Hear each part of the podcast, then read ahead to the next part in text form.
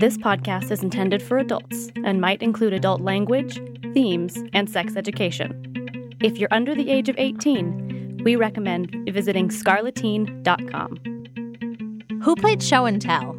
It was fun and exciting to tell our friends and classmates about what we were proud of, what we had learned, what our favorite new toy was. And somewhere along the way, we learned that we are not supposed to show or tell our stories and experiences about sex and our bodies. Show and Tell Sex is a podcast produced by Self Serve Toys in collaboration with KUNM, a public radio station in Albuquerque, New Mexico. Self Serve Toys is a feminist sex shop in Albuquerque, New Mexico, specializing in body safe, non toxic toys with a health and education focus. Find us online at selfservetoys.com. On Show and Tell Sex, we'll show you the parts that so often get left unsaid. We'll show you the parts that we've silenced. We will tell our secrets.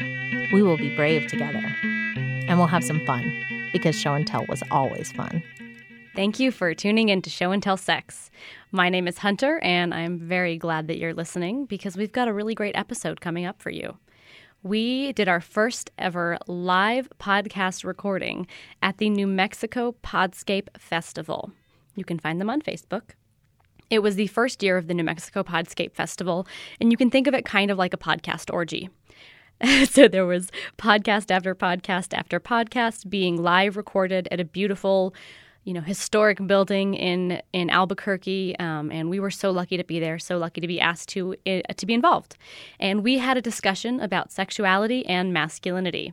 I had two guests on, and we got to get into some really interesting and sort of sweet and tender places um, around masculinity and sexuality because there's a lot there. Um, we spoke with Leon Leon Mitchell, and and he's a friend and you know educator activist here in Albuquerque. And then we also spoke to Charles Nairn Mahan, who's my partner, and also has some you know interesting thoughts about sexuality and masculinity. We also got to geek out about what it's like to date somebody who works at a sex shop because I get a lot of questions about that. So, um, we also had amazing audience participation at this event, and I'm bummed that we couldn't get everybody in a studio because there were so many good questions and comments that came out of this discussion. But I hope that means that you all will share with us your questions and comments about it because we would love to have this conversation topic again. And um, we always want to know what you think and where you want these conversations to go. So if you have anything to add to this discussion, you can send us an email info at selfservetoys.com. We would love to hear from you. And if you want us to discuss your question or comment on the next episode of the podcast, just let us know in that email. We will happily do so. But thank you so much for listening. We really appreciate the support. If you want to be really nice and go and support us some more, we would love to get your reviews and your feedback on our iTunes page, on our Stitcher page, all of those places where you listen to podcasts. Give us a rating, give us a review. It helps a lot. Thank you so much for listening, and I hope you enjoyed this episode about masculinity and sexuality. So, this is Show and Tell Sex, and this is our first live recording, and we are Facebook Living right now. So, I will let you all know that we're Facebook Living in the basement of a really amazing building. So, our connection may go out. Also, my phone battery might die. We don't know what's going to happen. it's going to be an adventure tonight, but we're really excited that you're joining us. Um, and today we're going to be talking to these two lovely humans sitting next to me. Um, I have Leon and I have Charles, and I'll let both of them explain a little bit about themselves. Um, but uh, we're going to be talking a little bit about masculinity and sexuality. And um, some of the things that come up around that, I also asked Charles if he would be nice enough because this is my, my, my current partner, and I asked him if he would be nice enough to let me talk to him about what it's like to date somebody who works at a sex shop because we actually get a lot of questions. And people ask me all the time, like, what does your mom think? And like, what does your boyfriend think? And so, I, so it's, it's, it's a question that I get a lot. So I wanted to talk a little bit about that. Um, so first, before we dive in, I'm really excited to be here at the first ever New Mexico Podscape Festival. Yeah, woo! And we've got some folks who are watching us today. So. Um, we're very excited to be here, and it's an honor. So, um, first, I guess I'll just let you talk a little bit, Leon. Tell me about yourself. What work do you do? You know, what's what are you about? Well, uh, my name is Leon, and I I was born and raised in Oaxaca, southern Mexico, but my father is from the United States, so I consider myself bicultural, binational, biracial, and I find that you know, duality has played a big role in my life. Including the masculine feminine polarity. Right. Um, and right now, um, I just moved back to Albuquerque at the beginning of the year in March. We're glad to have you. Thank you. I'm glad to be here. Uh, I lived in Albuquerque before, and I fell in love, fell in love with it. So when I decided to move back to the U.S. and was looking where to go, it felt like Albuquerque would be like coming home. Yeah. way. Mhm. So I'm here for now. I don't know how long, but this is, it feels good right now. Feels right. Please stay forever. I mean, whatever you want, but if you want to stay forever, Maybe, maybe I'll will have a, you. a home base here. Go around and Yeah, you could have like a traveling lifestyle. Yeah, there you go. Okay, I like it. I like it. Um, well, I'll be 40 next year. So I'm starting to, Congratulations. yeah, I'm starting to have those thoughts of maybe settle down somewhere, maybe my house, set up home base somewhere, and Albuquerque is looking nice for that. We'll It's see. so good here. It is so good here. Yeah. Um, so I'm just kind of basically figuring out what I want to do from now on. Right now I'm doing mostly like freelance work, uh, anywhere from graphic design, illustration to uh, Spanish English translation and interpreting. That's mainly what I'm doing right now, but I'm looking for interesting adventures. to get into. And it's a good place to be if you're doing translation, I Yeah. imagine. Yeah. It's- Awesome. Cool. Thanks. And so, and so aside from um, having me rope you in to do things like this, what do you do, Charles? Who are you? Uh, well, see, my name's Charles, right? Uh, Hi, Charles. Hi. As you said, I'm, I'm, I'm your partner. We've been together for three years. This week, Oh yeah. this, This weekend is is our anniversary. this is our anniversary weekend actually, and so we're pretty excited. I was like, we. What, what's, what does partners mean? You guys are dating, right? Yes, Yeah. we are dating. We- We're also, Thank you. we're also cohabitating, right? We do. Um, I have a daughter from a previous relationship who Hunter is helping me, you know, uh, raise. Mhm. Um, we also have- Surprise, mom. No. Right. We also have, we also have a, an open, uh, non-monogamous relationship. hmm Yeah. Um, so I, I use the term partner because Hunter said she doesn't like the term girlfriend because it's somewhat diminutive. It just it, it feels to me like high school, like when I'm like, oh, it's my boyfriend. oh my gosh, my boy. And it's like it's true, but it, to me it feels like high school. So I've always really pre- preferred the term partner, but I don't have a like I'm, I'm like super happy with people who use other terms. And for me, partner is um, more gender neutral too. So I can call somebody my partner, and they can be of any gender. Gender fluid. Exactly, exactly. So, so anybody, you know, of, of the partners that I have, I can call all of them a partner, and it's it's still an accurate, you know, it, it's still an accurate thing. So, yeah, that's You what guys I'm are saying. dating. Say you guys are dating. We're dating too, but we're also cohabitating. We're fucking, you know, we're doing some things. We do things. Yeah, ex- a lot of things. Things, Yeah, things. yeah, exactly. Um, but let's see, like the short nutshell version of my life. Um, well, I was born and grew up on the East Coast in New England primarily, and then moved out here um, during my formative years, and really just kind of dug on to Mexico while I was growing up here, and I really liked it. And So I went to school here, I've been living here, and uh, my day to day is kind of doing blue collar work. Um, and Do you want to tell No, people what? Okay, no, no, no. Um, I want to know. So I work. I work. In, I work in a warehouse, and I do shipping and receiving. That's the.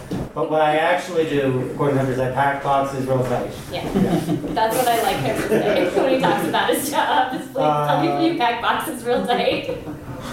Yeah, but I like the very, you know, the laid back kind of copacetic atmosphere and vibe I get from Albuquerque. So I have no desire to leave, and I, I enjoy the work that I'm doing and the people that I'm um, around. Awesome, thank you. Um, so our topic today, and, and the way Show and Tell Sex works is we like to gather, you know, people together to talk about a specific topic, and specifically, I love to hear people's stories. Right? We want to hear and give space for people to tell their stories around sex and sexuality, because so many of us have come to a place where we feel like we have to be silenced, and we feel like we can't talk about things openly. So when we have a space where we can actually very openly talk about sex and sexuality, for a lot of folks, it's a very liberating experience. So for those who don't know about self-serve, you know, we do that every day. We've been in Albuquerque for 10 years. And that's that's like the sweet, gooey, ooey, like, oh, it's so good. Like that's what I do for a living and I get to hear those stories. And so being able to share that with you all and with anybody who's tuning in or anybody who's watching it, like that makes me like that makes my heart just get really big. Um, so when it comes to masculinity, it's this really amazing thing where I get to talk to folks every day who come into the store and who have questions about their own masculinity or questions about it in general. You know, I teach a blowjob class and I teach a hand job class, and one of my favorite things about that class is telling folks, you know, if you play with penises or even not with penises, somebody who's having masculinity, like you have to think about the ways in which we're, we're giving people who, who, who we're sort of like spoon feeding this masculinity, we're giving them a lot of messages. And sometimes that's, that's a heavy message, you know, and sometimes there's a lot of stuff tied into what it means to be a masculine person. And um, giving some space to unpack that and giving some space for that to exist in its complexity is really important. Because for most folks, there's going to be a moment or several moments throughout their life where they're wondering, like, okay, but like, does this make me a masculine person or a man? And one thing I think that's important to acknowledge in this conversation is that we're not, you know, we're not just talking about cis men, right? We're not just talking about people with penises. We're talking about masculinity in general, right? Because that, that is a very that is a different concept, and I think that it's important to think about masculinity right outside of genitals. So that's one thing that self-serve tries to do, and I want to maintain that in this conversation. And I also might fuck it up, so I hope I don't. But but but it is a thing that I think is important to recognize, right? Is that we get we get in our heads and we get into this place where we're like, well, like you know, like man, penis, masculinity, and it's not that way, right? And so you can have um, you know, people, like, you, you can have people who express masculinity in lots of different ways, even though they might not, you know, have certain identities. So I think that's important just to think about as far as this conversation goes. But um, being able to explore masculinity and look at what we're given and what we're taught and what we perceive um, as people who might have partners who are masculine in some way, I think is a really valuable conversation because we're not given an open dialogue and discussion about it. So, I know that's a lot to like lead in with, you know, but um, as far as some of the messages about masculinity that you were given growing up, and um, what you were, maybe what you saw on TV or what your parents told you, what are some of the things that you what, what are some of the messages that you were given about masculinity growing up and i don't know if, if anybody's like i want to start i want I've to start oh, oh we've got a Violence is a really good way to solve problems. Right. So we, from the audience, we have that violence. The, the messages we're told is that violence is a really good way to solve problems, and I think that is a really common message. So let's like you know, is that something that you all got as far as you know? What were some of the messages about masculinity? What What do you think? What do you think? If anybody wants to go first? I can say I say something. Um, well, I was I was uh, raised to uh, be a woman, hmm and so but since I was very young, like as soon as I understood the concept of gender, Mhm. around three years old, I knew I was in trouble. I knew like something's going on here, something's not right. Y'all got it wrong. yeah, somebody, somebody's got something wrong here. I don't know who exactly, but um, uh, and, I, and a lot of the message where I was getting was like, okay, you're not supposed to dress this way. You're not supposed to play with these toys. You're not supposed to sit this way, but this other way. Even though for me it was like, but that doesn't feel right. That's, that's not who I am. Right. But you know, back then I couldn't really articulate or um, say, no, this is what I want. Um, and it wasn't. I guess I grew up kind of a like a tomboy, Mm-hmm. um, and it was a constant fight, especially with my mom, for me to be more ladylike. My dad, he was perfectly fine with me doing whatever, whatever. Um, he would take us. Uh, he would take me and, and he would take my sister sometimes too. She's a little younger. Uh, and like he taught he taught us how to throw knife, shoot a bow and arrow, shoot a gun. With my mom was like, those are her boy activities, you know, you're gonna turn them into boys. And my dad was like, when that happens, that's fine. It worked with me, like, it was- But I do remember that was a plan. Uh, but I do remember getting messages about like that my expression of masculinity was not okay because I was supposed to be a girl. And also, uh, growing up in Mexico, you know, it's a very macho, uh, macho mexicano. That image is very, you know, yeah, you know, like the, the el charro. You know, the you, you take a, he's, he's the he's the, the man in charge. You know, the everybody's supposed to obey him. Uh, I could see that. Like my family was not like that, but I could see that in my friends, and I could see that in my neighbors. And I could see that in the community, and that's still very, a very, uh, very much the stereotype of what a man is. Right. Right. Oh, we have no, we have another audience. Did you did you feel discrimination as part of being like you what you knew you were at that point? I think at some point in my life, when I was very young, I used to feel like there's something wrong with me. So anything that came from outside that was negative or denying who I was, like I never questioned, like maybe they're wrong, maybe, maybe no, maybe you're the one who's messed up here and I'm okay. I always internalized it and assumed it was me. So I feel like yeah, I, I did experience a lot of discrimination.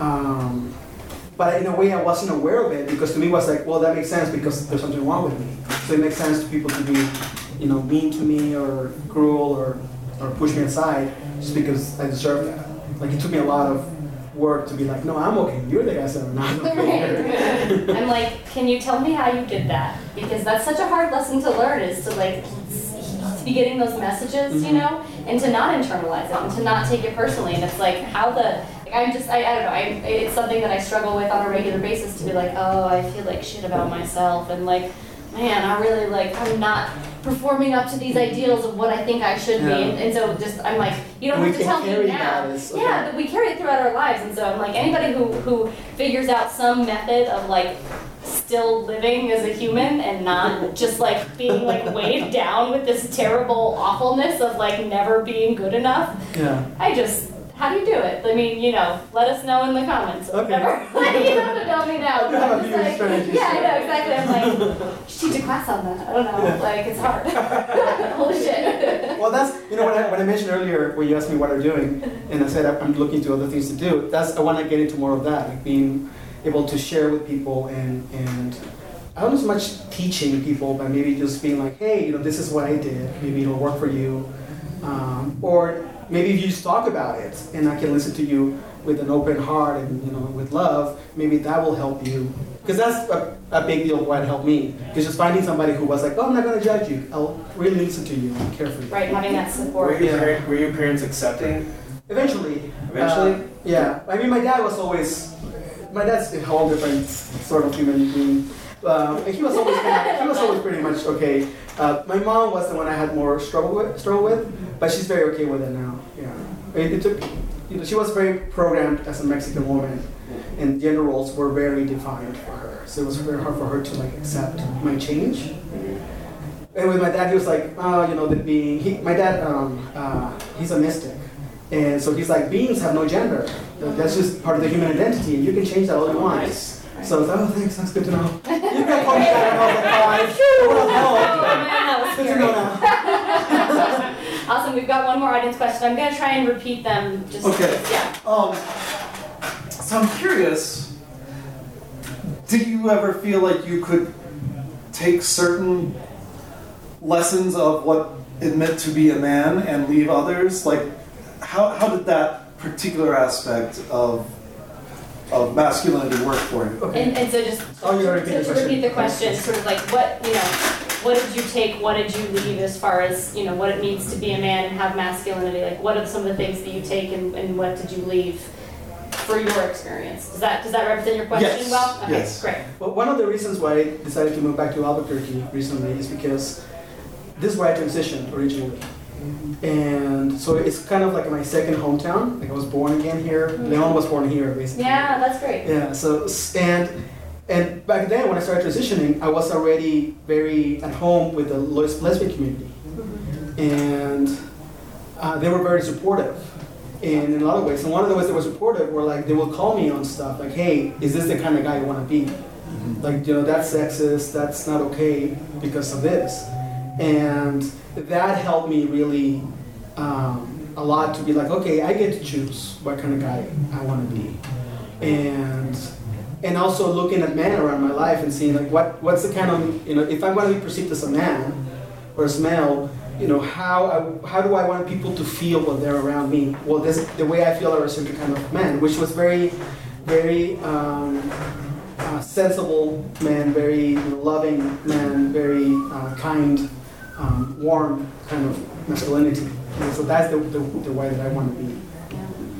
Well, and that, that kind of brings me around to a little bit of what you and I have talked about, about the way that you were raised, and as far as sort of being raised in a very like woman-led household and household, and some some of the experiences that you had. So, I mean, what, what was your experience? What were some of the messages you got about masculinity masculinity growing um, up? growing up. Well, I mean, so my experience growing up is probably unique in that my mother was a very um, assertive, um, no nonsense kind of a woman, right? She is. I can attest to that. Um, and my father is a very nice and genial guy. Um, he kind of just goes along with whatever. Not to say that he, he, he could be pushed around, right? But my, my mother kind of is the one who sets the course and leads things. So for me, I never had any difficulty um, being around strong women, right? Because my mother's, my, my mother actually purposefully estranged herself from her own father when she was 21 because she discovered uh, that he was like fooling around on her mother and my grandmother. And she's like, So she's like, she's fuck like, yeah, this fuck this asshole. I'm gonna go. I'm, I'm gonna go out. You know, I don't need you. I don't want anything to do with you. I'm gonna go make my own way in the world. She blazed a trail, you know, for herself. Um, and then she met my dad, and they got along and had three kids. But my mother was always the one who kind of, um, like I said, set the course and set the tone for things. But she wasn't like um, domineering, right? She might be a little like dominating. I mean, there's a little bit of difference there. Yeah. uh-huh. Yeah, but I've, I've, and my father's father died when he was 12. So I never really had any grandfathers, right? So aside from my father, right, um, I never really had an overt, you know, classic male image, you know, other than the attributes that we, we ascribe to masculinity of being like powerful or assertive or, you know, decisive. That always kind of came from my mother, Mhm. right? Right. But they also had like a good relationship, and there was a good like division of labor because my dad did all the traditional male things like fix the car, mow the lawn. My mom like cleaned house, cooked, things like that, and the kids. So they had some sort of like stereotypical gender role breakdown, but it also worked out that your dad wasn't like the head of household. Yeah, no, So it's kind of like you got you got some of that stereotype gender role, Mhm. but you also didn't because it sounds like your mom was kind of like wearing the hat or the pants or Well, the I mean, hat like- and the pants. Yeah, there's like both my parents were also in the military. That's how they, Right. they met. Right. And my mother, you know, went in as an officer. Right, she went as an army nurse. She actually volunteered to go to Vietnam. Right, but unfortunately, well, unfortunately for her, the war ended before she got to go. She was like, I'm ready. She got, she got, she got orders to go, but the war ended and she couldn't. Right, right. Right, but she stayed in uh, after my father left, right, and she became a lieutenant colonel, right, which is a pretty high-ranking officer. Mhm. Right, so she was very responsible and in charge of a lot of people and in charge of a big portion of the operation where she was working. And she actually did go to the, the first Gulf War. And she's also still like as far as your your household and your family goes today, she's still like fairly in charge too. Oh, yeah, uh-huh, She's still yeah. like very much Yeah, the person who like organizes all the things and is like you go here, you do this. Yeah, no, Much to maybe some people's chagrin. well, she's the matriarch of my. yeah, she is. yeah. Um, so yeah, I mean, I don't know if I ever had the exposure to the overt, you know, negative aspects of, of masculinity that we're, we're talking about here, like because somebody mentioned violence, Mhm. right? Um, and my my father is not especially a violent person. You know, my mother was actually the one who spanked me, um, and We've got some good. St- I've I've heard some good stories. We won't share them here, yeah. but um, you know, we've, I've heard some good stories. um, yeah, um, you know, and on that point, like my mother was always also the one who like introduced me to um, she, like so one of the books that like my parents like gave me because they couldn't talk to me about sex education when I was What? I hear that never happens. so when I when I was going through that they left um, they left our bodies ourselves out for me to find you know so I read that and that was very helpful um, although you know context would have been great. Right. I can't read this book. Good luck. Uh, and then I discovered, you know, later on I discovered like my parents' Joy of Sex book. Right? Uh, but then later after that, when I was about 14 or 15, my mother actually gave me The Feminine Mystique to read. Right. Right. And so that was very clarifying and very eye-opening for me. I'm like, huh. Because I hadn't actually considered what it must be like to live as a woman um, in this society, because I'd always lived my life as like a man, Mhm. right? So to hear, you know, somebody talk very intelligently and very eloquently about their experience, and this was actually the experience of my mother, because she was growing up and living during the time this book was written, right? Right. Right. So that was very interesting to me. Right. Yeah. And so I'd also be curious to hear. Oh, I'm sorry. Was there there was a question? Or were you stretching? No, no, okay. Oh, okay. But, please, go ahead. Oh, no, I want to hear your question. Uh, my, my question is, like, uh, growing up and, and um, dealing with, like, gender norms like, as a society, what's right and wrong, did, and you knew it was, you were taught it was wrong, is there, uh like, a specific day, or, like, you thought, like, well, no, you're wrong, and this is me, is there, is there, is there a point in time where you thought, like, okay, this is how I perceive beyond uh, a specific um, gender norm, like I, I'm gonna be me. Right. Is, is there a time? Is there a timeline? Like, is there like a specific day? Right. That's a really amazing question, so I just want to repeat it so folks can really hear it. Um, and, and, and tell me if I'm, correct me if I'm wrong, but I believe what your question is asking is like, was there a specific day or time or experience where you were able to sort of um, take the messages that you've been given about masculinity and either reject or accept them? Is that correct? Yes. Okay, great. Um, so does anybody want like, Mm, huh? well, I guess, I mean, I don't, I, maybe I'll think of it as I'm, I'm talking, but I can't think of a specific moment in time when that was happening.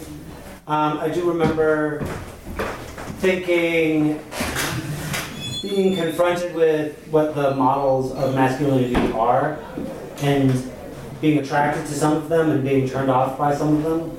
I tried to figure out what was it about these things that I liked, and were they inherently problematic or toxic, right? So the, the word I used, like um, those two words I used earlier, like dominating and domineering, right? So I think as a, as a quote unquote man, you can be like assertive, right? And single-minded and dominant, right? Those are qualities that can be attributed to any person, and they're can be positive because they can give you positive results. The problem is when it becomes toxic, when they're like dominating and you refuse to like compromise, right? Or you refuse to listen, right? Listening, yeah, that's right, one. where you, you fail to understand your own motivations, which is uh, something you learn when you have emotional awareness, which is something that you don't get taught as a man. So as a man, you get taught that you are angry, right, or you are lustful, or you're hungry, a kind of, right? Or you're horny. Or you're- I mean, which is lustful, which is right. lustful, but I like to use the combination word of horngry. Uh, You're hungry and you're horny all at once. Yeah. Hey, I'm, I'm fucking horny. So Yeah, yeah, That's why exactly. I'm angry right now. Yeah, exactly. um, I guess maybe there was Great fucking podcast. There was a time when I was in high school when um, I've always been a, bu- kind of a shy, introverted person, but I noticed friends of mine, peers who were men, uh, were kind of playing like the bad boy role, you know, and women um, or girls would like be attracted to that, and I couldn't figure it out. Why? I'm like, why are these people attracted to like this negative asshole, right? And then I thought, do I want to emulate that? Like, do I want to treat people that way? I'm like, no, not really. It's not. It's not. I, I'm not going to feel good about it. It's going to get me necessarily what I want, which you know, attention from you know women. But uh, I said, no, I'm not going to do that because it's not the person that I want to be. Right. Yeah. So that was kind of my high school formative years. I guess. Yeah. Uh, Got you. for- I think for me it was also more of a process. There wasn't one specific moment, but it was definitely a series of s- steps and processes. And, and we're talking about the, the tools that I've used and what has helped me. Uh, one of the things was like my dad. I mentioned before he's a mystic, and he's developed a sort of uh, uh, series of te- like a technology, like spiritual technology for working on yourself and releasing a lot of the negative stuff. So he guided me through a series of processes to uh, to get me to the point where I could say I'm the one that's okay and everybody's wrong. He's actually the one that asked me the question for the first time. Have you ever considered considered that it's the world that's incorrect and you're actually okay? And I was like, oh wow, no, never considered that. Well, let's work on that. How about we, we get you to that point? That's such a powerful perspective Yeah. too. And I mean, like, well, and it's like I, I, I can understand the hesitance of being like, well, how is that possible? Like, how could the world be wrong and I could Yeah. be okay? But like, if you even just like like take for a moment this kind of like bravery it takes to step into that idea, like I feel like it has to like like has the capacity to blow your mind, Yes. right? Like, So, so first it was like getting comfortable with that possibility, and then just moving towards that being the reality in my life. Mm. And I would say like 80, 90% of the time, I'm living in that space, and there's like times where I'm like, oh, I still suck, I'm still that person. but that's just the human condition.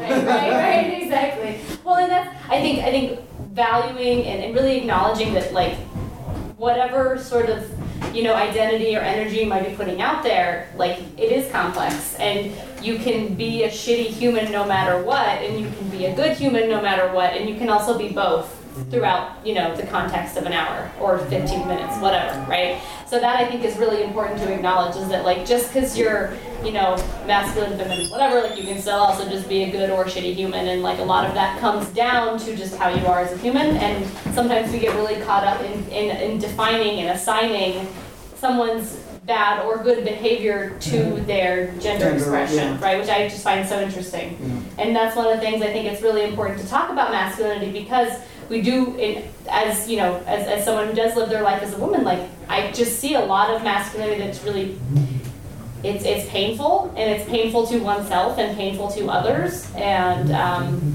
you know, just finding positive examples is hard. Um, and so I, I'd be curious. I think you had talked a little bit about you know having people sort of call you out on your shit and say, hey, like, is that really the kind of man you want to be? So like what you know what what were some of your positive examples and or, or are like you know are there like, like what what was that like for you like did, Well- did, how did you find that In the moment, it was painful. Like I would take it personal, Mm. like a personal attack, yeah and I would get offended and upset. But then eventually, I caught on. It's like these people are telling me this because they care about me. you Right. know? Yeah You know, I, I think like if you don't really care about the other person or helping them grow or see something, you just don't say anything. You're just like, I'm just not gonna deal with this asshole and Right. talk to them. Right. But they actually took the time to do that and and even um, either educate me or point me to resources to educate myself. So I'm very grateful for, for that for sure. Um, and it could be things just like taking too much space. You know, you're talking too much. right Um, or or you're just like taking property of the space somehow in one way or another. A lot of that was a lot of the of it often.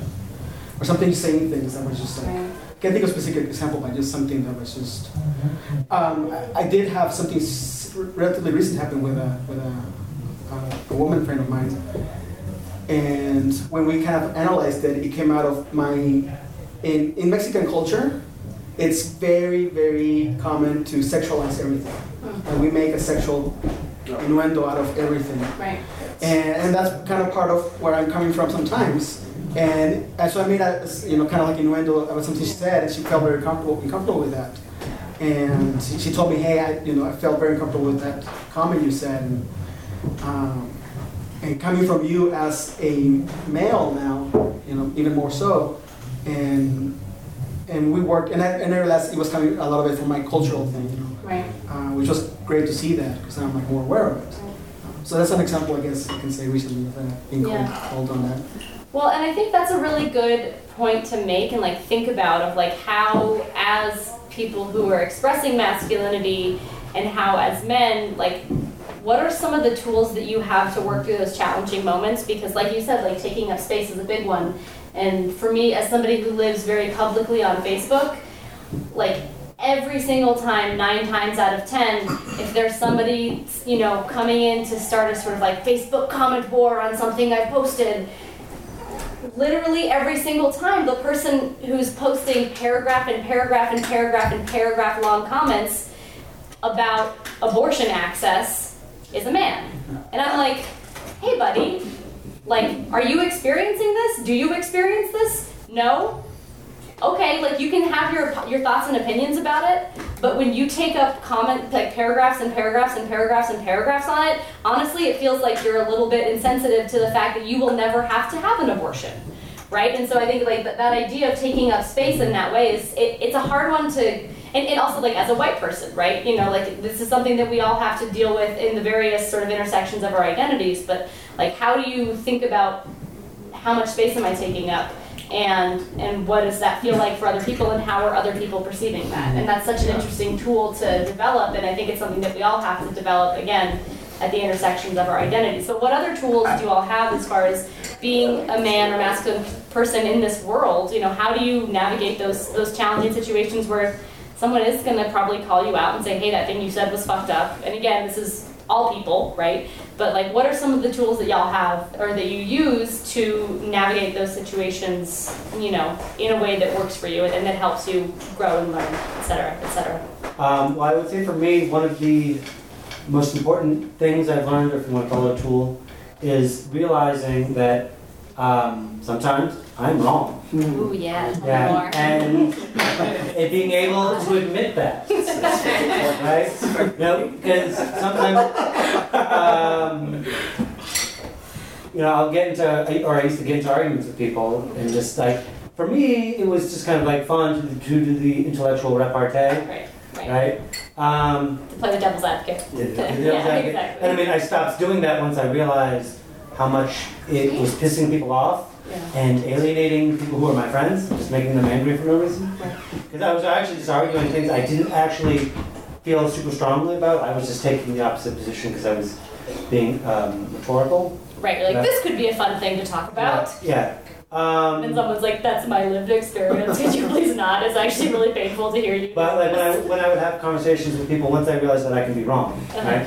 I would be real. I realized like what I'm saying is having an effect, you know, on the person who I'm, I'm talking to. Like they're having feelings about it, irrespective of what you know we're actually talking about or the the objective truth, you know, quote unquote, of what we're talking about.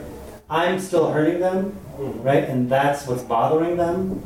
And I'm wrong because I don't really care about what I'm talking about. It's not really super important to me. It's important to them. I've hurt them, and I'm just wrong, and I should apologize Right. and then move on. So if you can do that, it's a very useful tool and very powerful. Just realize like, oh my God, I don't have to be right all the time. Right. I can be wrong. Right. That's great.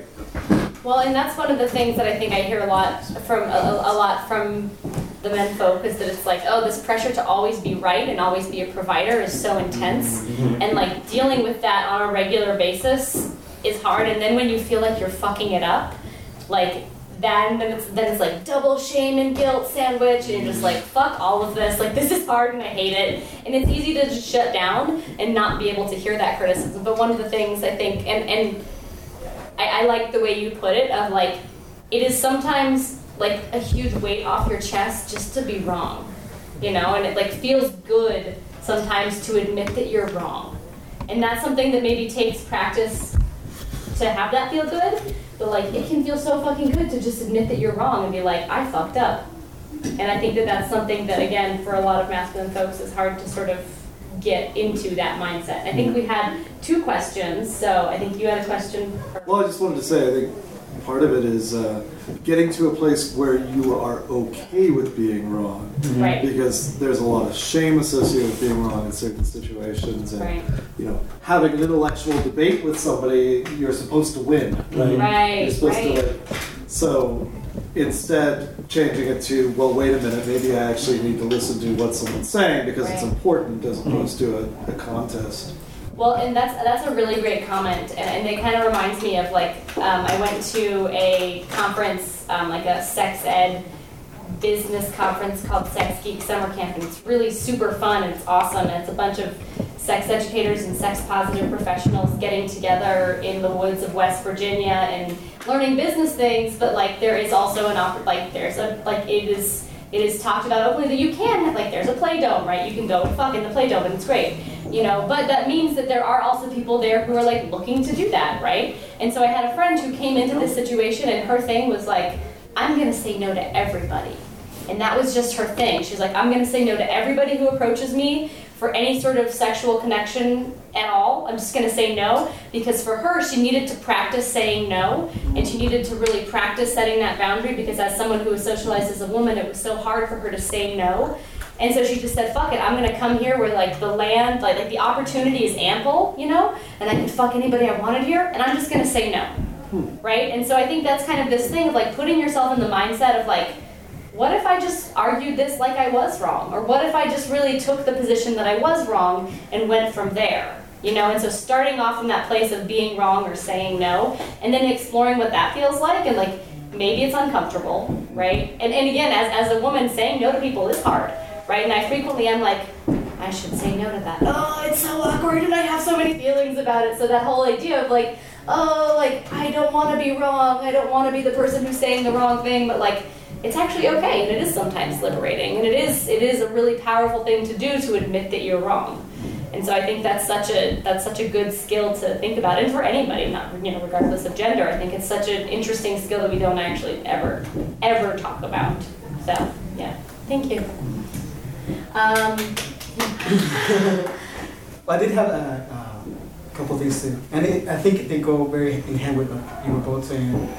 Um, for me, it's a matter of willing to be uncomfortable, mm, um, which including like willing to be wrong. You have to be uncomfortable, comfortable with being uncomfortable, and that realization, and also a big thing.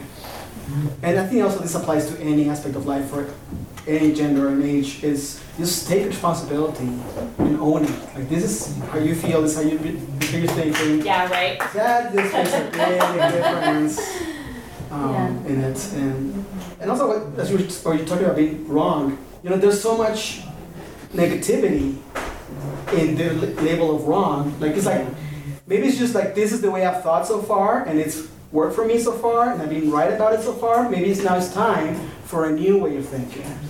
It's not so much that I've been wrong, it's just that I was missing information, or my environment, where I am has changed, whatever. Something's changed, it's time for me for, for a new framework that one doesn't serve me anymore. I think that lifts a lot of that shame and anger towards myself for being wrong. Right. Well, it's like this. There's this expectation that like, oh, you should like get it all the time, and you should always be at a place of understanding about complex ideas and concepts. And no, like that, that's ridiculous. Like you're never gonna.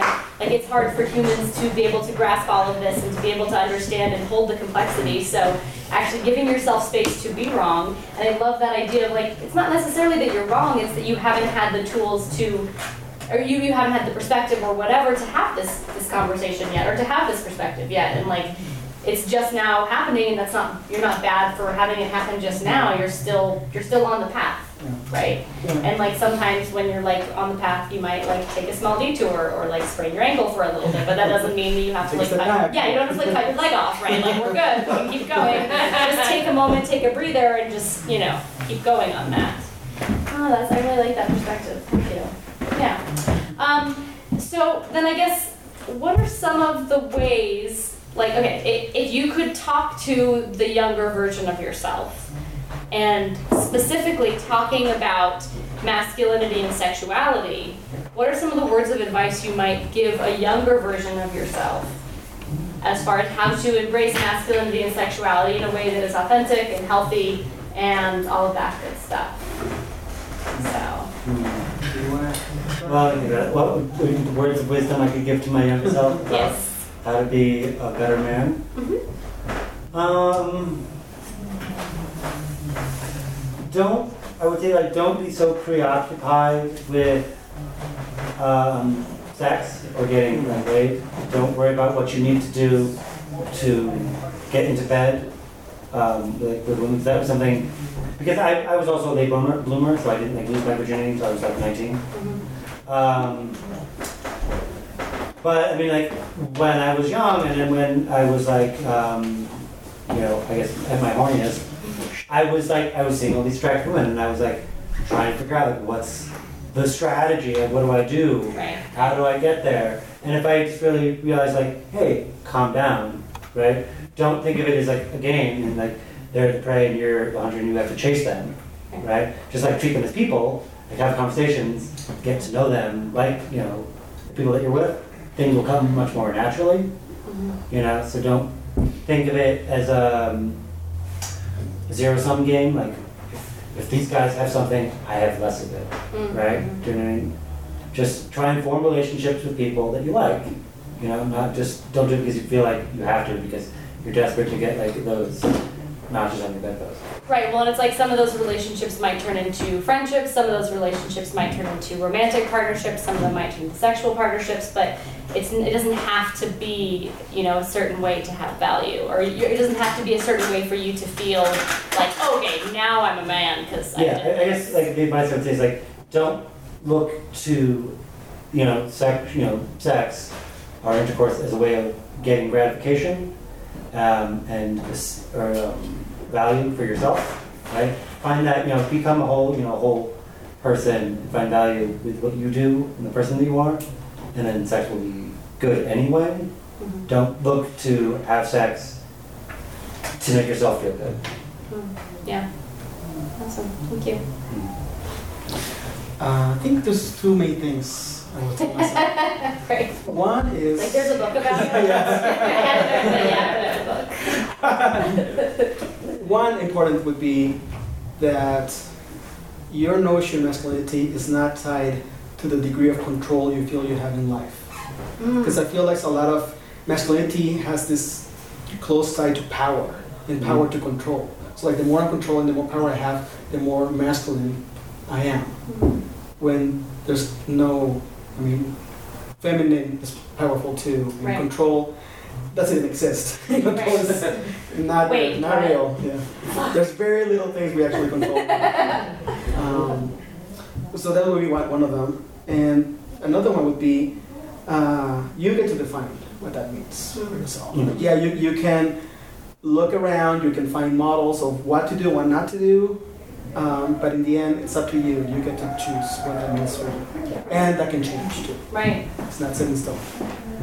Those two things will probably be the big ones right now. Yeah, well, and, and uh, right, is exactly. You're like, I'm still on the journey, I'll let you know. Um, well, and I think one of the things that you and I have talked about is that it's hard for you being somebody who is sort of very like stereotypically masculine, where you have like facial hair and sort of darker features, and you're, you know, sort of a bigger guy, like like you're tall and like. Oh, he masculine. Oh, he masculine. That Oh, masculinity is so fun. Um, so as, as somebody who has that and, and who is, is read as a very masculine person, you like I described you as like a crab, right? So you've got like a hard outer shell, but like really soft, gooey insides, you know. And so it's like it's hard for you where you're like, oh, people see me as this like big, scary man, but I'm also like a, like I have feelings and I like I have lots of them, and like I'm you know soft and gooey on the inside. Like, Mhm. how do you sort of how do you navigate that situation of of feeling comfortable expressing masculinity in the way that you do, and also trying to trying to reach people. And I'm like, I don't know if you have this figured out yet. No, I mean, I, I, I don't. I mean, um, I've, I've always been a very shy person, right? Um, but I just said like the, the the way I present to the world, I get interpreted as being very intimidating to people, right? So if you have like someone who's like, I'm not quite six feet tall, but um, like I said, I have dark features and you know, prominent like goatee, um, and I'm shy, so I'm quiet. Mm, right. So right. people assume like quiet, stoic, you know, person. Oh, he's Yeah, I know they, Yeah. they, they, they're like, I'm scared. and like really, what Yeah. I, really what I want, even though I'm shy, like I want to like talk to people. I want to get to know people, but it's, Mhm. it's very difficult.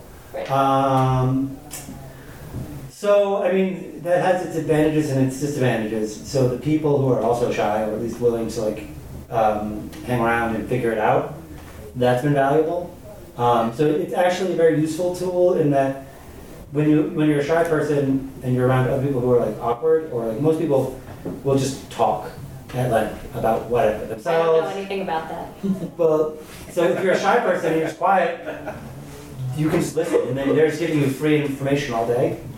So that's useful because it makes you a good listener, Right. right? And people value that. So the result of my introversion, right, and my being like shy and quiet, is is I developed a skill of like being able to listen and understand, and then repeat back to people that I understand what they're saying, um, and it makes them feel like closer to me. So it's turning a negative into a positive. Does that make sense? Mhm. Because when you, when you, there's also this idea that the quiet, shy person is also wise or contempl- contemplative or pensive, Right. you know? So people uh, ascribe certain like, profound thoughts to the things that I say. Mhm. That's cool. Yeah. Profound. It's for, that, that was deep. I think we have a question. Um, as frivolous and, and like arbitrary as it is, like labels, do you? So for somebody who doesn't know about this, is there like a, a certain term you use to identify yourself to somebody that doesn't know? Like whether, of course, like, I could say I'm fucking uh, a person, Mm-hmm. but is like okay, so like I'm gender fluid, kind of whatever, kind of. I'm not even gay or like it's just like non-binary. Like what what what, what is there like? is there something you can explain to somebody who's not um, a part of this like culture? You is there is there like, labels? Like is like how how how does it work? Uh, who are you asking? Or all of us? Yeah, all of us. So, and, and, and that, was, that was a very interesting question. Is um, you know, how do you like? And again, correct me if I'm wrong, but I think what you're asking is, how do you identify yourself to people who are maybe outside of this culture that talks about gender and explain, There examines thank it? you. How do you identify yourself in a way that, that you feel seen and heard, and that you're like accurately representing yourself? Yes. Does that thank work? you. Okay, awesome. Yeah. Um, so I mean, I you know, y'all can answer that. Um, well, I mean, the I guess um, I would define myself as a as a cis man, right? I've never felt any other way my entire life, so I, I just um, yeah, the, the the gender and the sex that I was assigned at birth is always what I would identify with. So I've never had any moments of doubt as far as my gender identity has been concerned. My sexuality has been um, no, you know, normatively like straight, I guess. But when I describe it to other people, I would say, you know, that I'm like hetero-flexible. And what I mean by that is like I've had numerous sexual encounters that have involved that involved men, but none that uh, were necessarily we were doing anything together. Because I Right. I don't have any problem with men being there or participating. You know. Because um, we're talking about sex with more than two people here. Right, yeah. y'all weren't aware of that. Thank But it, it, it doesn't it doesn't do anything for me, you know. I mean, I've had people, I've had men like fillet me or. yeah, like will you tell the story of the like sneaky blowjob? Oh, no, I- That's what we want to hear. I know. I'm sorry. I'm sorry. I just want to hear that. Oh, well, okay. So I had, I had gotten together with a with a couple, a man and a woman, Uh-huh. and we'd gone back to their hotel room, and we were having our sexual dalliance, and I was having sex with his wife, and uh, he was next to her, lying next to her, like whispering sweet nothings into her ear. Something caught my attention. I thought someone knocked at the door. There was something on. So I, I looked away for a minute, and then when I looked back, um, his mouth was on my cock, and I was like, "Oh, Yeah. okay." Um, I didn't know that was going to happen. That's non-consensual, by the way. That was non-consensual. You shouldn't do that. This is Yeah. this is not an advice of what to do.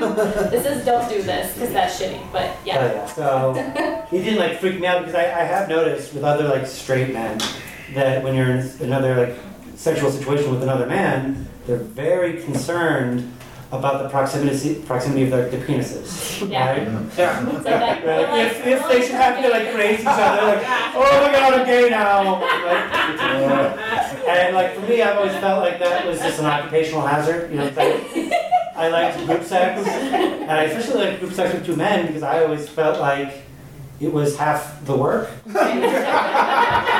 that was good. yeah, yeah, right. And I mean, really, it's with anybody. But but Mm-hmm. if there's another person there, you have someone you can tag out with, and you're like, hey, oh my god, my arm's getting so tired. Could you please? Um, so flexible in the sense that I, I have no problem interacting with men or being around men in a sexual situation, but in and of itself is not going to arouse me. Uh, for myself, I I find that trying to label myself is like trying to walk on walk on quicksand. You just cannot find one that's actually stable enough. Right. Uh, but I've been using mostly trans masculine, gender fluid, queer. Yeah. Yeah, you're, we're like, I, I sometimes add on other ones. Yeah. I mean, sometimes I take them away. So yeah, there's so many of them. But Yeah. yeah, because I'm definitely you know, and the part of being trans for me is important to have it there. Yeah. Um, because another one of the tools that I've used to, you know, come be okay with myself is being more public about all my different intersections and Yeah. different identities. Like the more, this is why I, I agree to do things like this, and then like Thank the you. workshop that I'm going to be doing next week. Um, it's opportunities for me to be public because what helped me is knowing there's other people out there who have shared experiences and they're doing okay. So if I can put it out there that yeah, I've been through this and that, and I'm still here, and I'm okay, and I'm, I'm happy. Mhm. Um, have other people hear that is like that's gonna do for them what that did for me. Right. So those are the levels that I kind of using or trying out for science right now. Right. Well, and one of the things I think that's really cool about labels is if you can create a label that has that, that makes people want to ask you more questions mm-hmm. right and so if like for me my definition of queer might be different than your definition of queer right and so if somebody ever says to me Broadest term. Right, exactly. Like, what do you like? Like, someone's like, "Oh, I'm queer." I'm like, "What do you mean by queer?" Right? Yeah. Because for me, queer involves my sexuality and my politics, and those two things are very, very tightly intertwined. So tight. Um, and so, so for me, like that's a really big thing. But for a lot of queer folks, it doesn't involve their politics, right? And that's fine too. So I think providing labels that help people ask more questions because we don't have a lot of experience talking about all of this and we don't have a lot of experience really understanding it in a way that allows space for everybody right we've for so long been sort of programmed into a binary of man woman gay straight and so when we allow space to say like what is like you know what is queer i think that that that furthers the conversation which then ends up being really good for everybody because it does allow for more space so that's that's kind of my approach to like identity and labels is that it's tricky, it's changing, you know, and, and for some people it makes them feel really uncomfortable to have to label themselves, and that's fine too. But allowing allowing identities to happen in a way that lets you ask more questions and get more information is for me like the ideal situation. So yeah, that, that would be my answer to that question. That's great.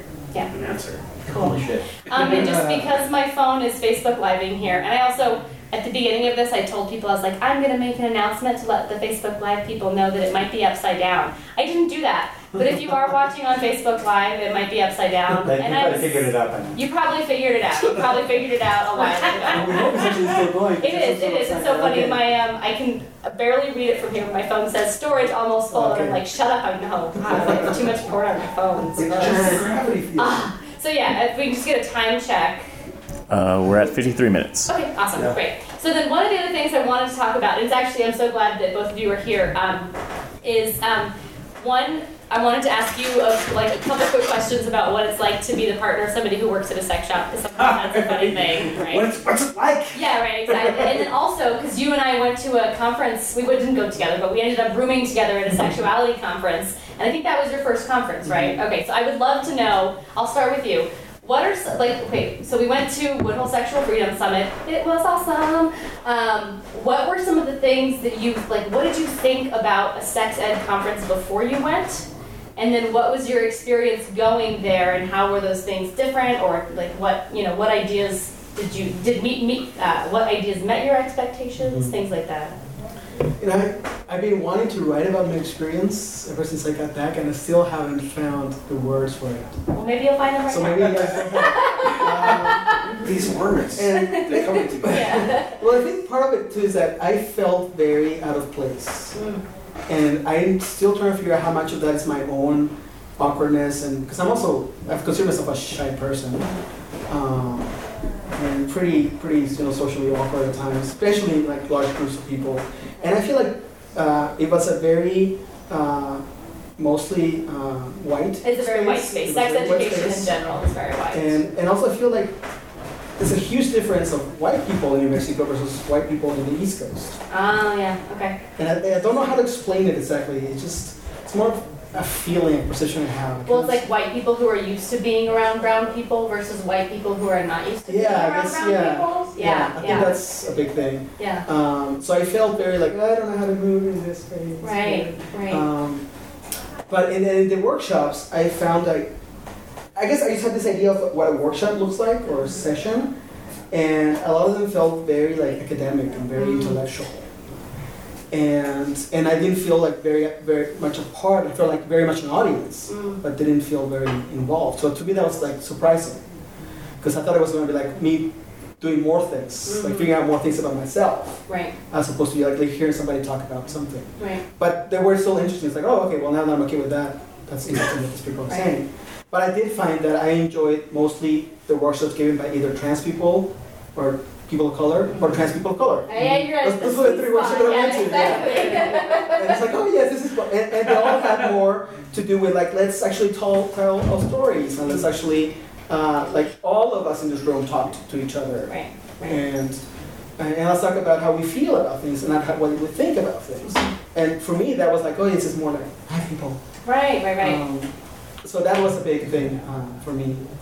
Um, but I, I, I did appreciate the fact that it even ex- exists and that there's people out there um, talking about sex and fighting for our right to have sex and a right to talk about sex in so many different areas. You know, academic and legal and, and, and porn and toys and and, um, and psychology and it's, it's all the, everything that has to do with life.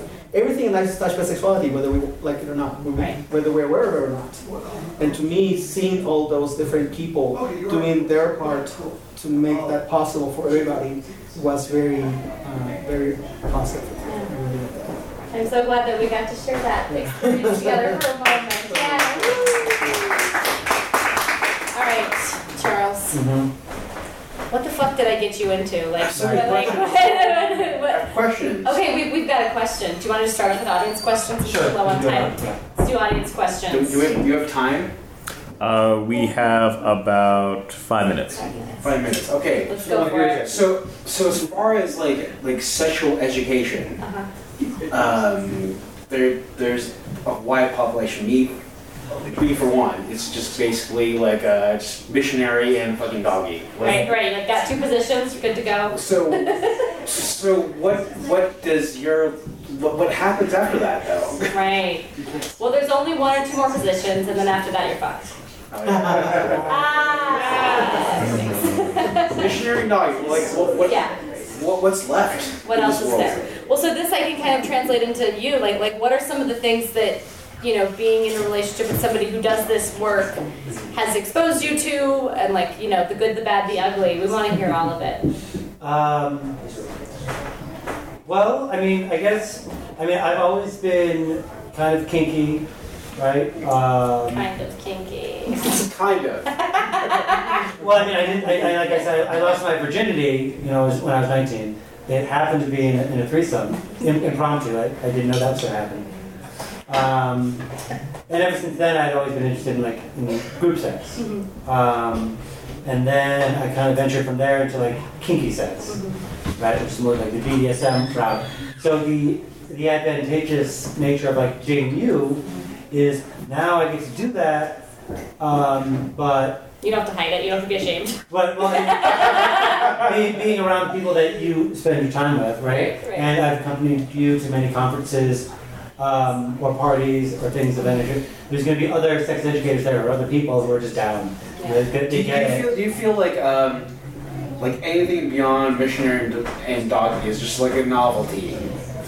No, I think um, I feel like anything that feels good, do it. You know, like missionary and dog style like, have their place. They're good standard moves, right? Standard. Yeah, Yeah, let's, but, let's like- get some up of for like the Yeah, style. know. Like it's really Yeah, good. Yeah. But like person on top, you Yeah. know, um, standing, any, anything that you can do as long as it feels good and everyone's like consenting to it, I'm all for it. Right, Yeah. right. And as many people as you can involve in. Yeah, right, exactly. Well, that was one of the things that I felt really lucky about because um, I've, you know, had other partners that are sort of in this realm and great, and then some other partners that who were not so into it. And so being with partners who are like, yeah, fuck yeah, let's do that. and, and, and it's not this scary conversation of like, um, hey, so I just wanted to try this thing, and I'm really scared to tell you, but I think it'd be really fun. And when you have somebody who's like, oh yeah, I just jerked off to that fantasy like two days ago, and you're like, oh my god, yes. Like for me, that's been a really nice thing. Uh, and also like dating other sex educators, I was like, oh cool. And then you're not a sex educator, but I remember our first date. I was like, I'm sorry, what? You like group sex and you're kinky? This is great. This is so good. I, I, Yeah, I have to deal with this. Yeah, exactly. So I think that's actually pretty much all the time we have. Um, but you both are amazing, and thank, Thank you, you. so much for joining me.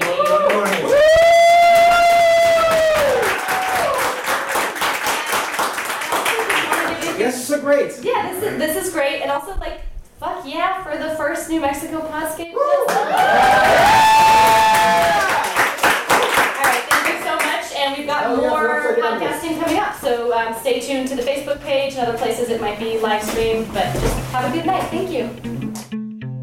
We love and appreciate your feedback on our show. Email us at info at selfservetoys.com to send your feedback via email, or you can call us at 505 585 5538 to leave us an audio comment. Make sure to find us on social media sites to stay up to date with what we're doing. We have Instagram, Twitter, or Facebook, and you can find us at Self Serve Toys. You can also leave a comment there, and we'll share it if you like, and you can get your voice and your perspectives heard on our show. We also want to give a huge shout out to our music, which was created by the Lazarus Letcher. Hope to see you next time.